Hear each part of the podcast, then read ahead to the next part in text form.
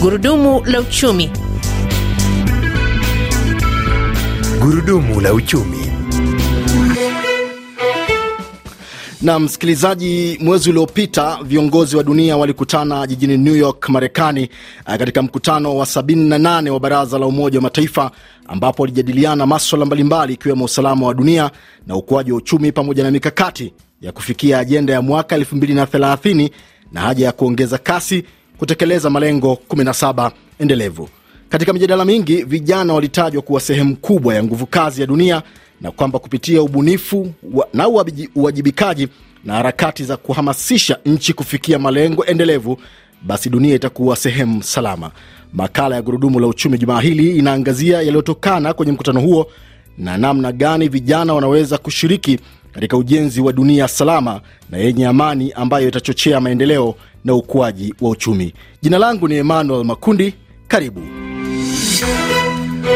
msikilizaji. Basi kuangazia hili uh, kwenye laini ya simu nazungumza na Ebeneza Suleiman Matthew Ikomba. Yeye ni balozi wa vijana wa Tanzania kwenye Umoja wa Mataifa akiwa nchini uh, Tanzania. Uh, Ebeneza, bila shaka unanisikia kutoka hapo Dar es Salaam? Naam, Dar es Salaam ni shwari kabisa. Ebeneza, kabla hatujaanza mahojiano yetu, hebu tusikie kauli ya katibu mkuu wa Umoja wa Mataifa Antonio Guterres aliyoitoa wakati wa mkutano wa Umoja wa Mataifa. Watu wanapoteza imani sababu hawapati kazi au usalama wanapohitaji. Jamii yote iko katika mlango wa kuanguka kwa sababu ya mabadiliko ya hali ya hewa. Kwa hivyo malengo endelevu sio tu malengo, yanabeba tumaini, ndoto, haki na matarajio ya watu duniani kote. Lakini leo hii ni asilimia 15 tu ya malengo yametekelezwa, huku mengi yakirudi nyuma. Kwa hivyo badala ya kutoacha mtu nyuma, tuna hatari ya kuacha malengo endelevu nyuma. Nam ni katibu mkuu wa Umoja wa Mataifa Antonio Guterres. A, pengine Beneza, kama kijana na anajua ulikuwa mmoja wa wajumbe wanaowakilisha kundi la vijana kwenye mkutano huo, una mtazamo gani kwa aliyoyasema katibu mkuu Guterres na yale ambayo viongozi waliyasema? Mimi mtazamo wangu ni wa kutia moyo juu ya yale yaliyojiri kwenye mkutano huo. Uh, ni jambo la kufurahisha kuona viongozi kutoka nchi wanachama wakitoa ahadi na kuridhia kutekeleza sehemu ya maendeleo endelevu. Ni kweli safari bado ni ndefu sana, imeonyesha asilimia kumi na tano tu ya maendeleo ndio yamefikiwa mpaka leo hii, na tuko nusu sasa ya safari yetu, ingawa ni ishara nzuri uh, dhamira yao ya kushirikiana na kufanya kazi kwa pamoja uh, kuelekea maendeleo haya endelevu. Naam, uh, Ebeneza, kila kiongozi alitoa ahadi na kuridhia kwamba uh, wataenda kutekeleza sehemu ya malengo endelevu uh, yaliyosalia uh, kuyatekeleza. Unafikiri kauli zao ni thabiti, zinaonyesha nia ya dhati?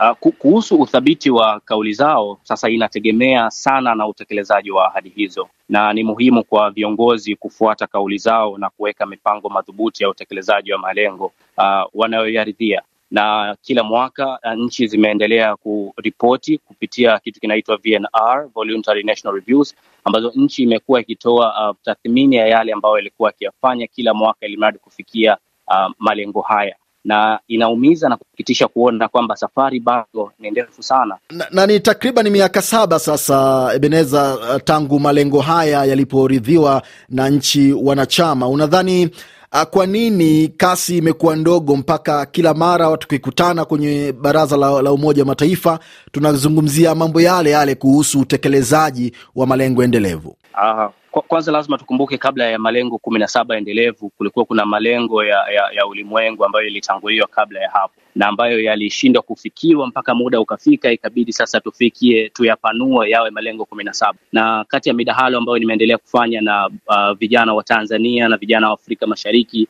ni kweli tutaweza kufikia malengo haya mpaka elfu mbili na thelathini. Wengi wameonyesha kukata tamaa na kuona kwamba yanaweza yasifikiwe, na changamoto kubwa ambayo imeonekana ni kwamba kwanza malengo haya yanategemeana, uh, kwa sababu huwezi kuondoa njaa kama huondoi umaskini, na tuwezi kama tukiondoa maskini uh, maanake elimu yetu vipi? Elimu inahusiana na ajira na... Lakini changamoto ya pili imekuwa ni changamoto ya kifedha na miundombinu katika nchi nyingi na hasa za Kiafrika. Kwa hiyo tuliweka maendeleo makubwa, lakini hatukuonyesha sasa tupime vipi maendeleo hayo. Na msikilizaji, kama umeungana nasi, makala ni gurudumu la uchumi, na leo hii tunaangazia mkutano wa kimataifa wa Umoja Mataifa uliofanyika majuma mawili yaliyopita kule New York nchini Marekani.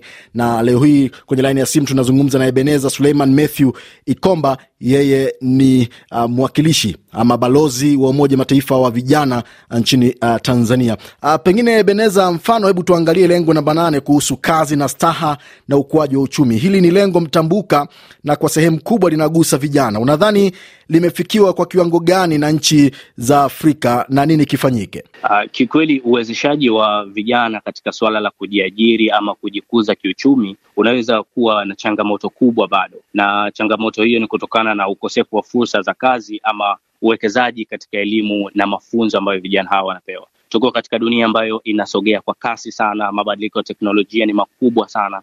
Sasa kama tutaendelea kutumia mifumo ile ile ya kutoa elimu zetu, mifumo ile ile ya kutengeneza ajira, tunasahau kuendana na matakwa ya dunia ya leo.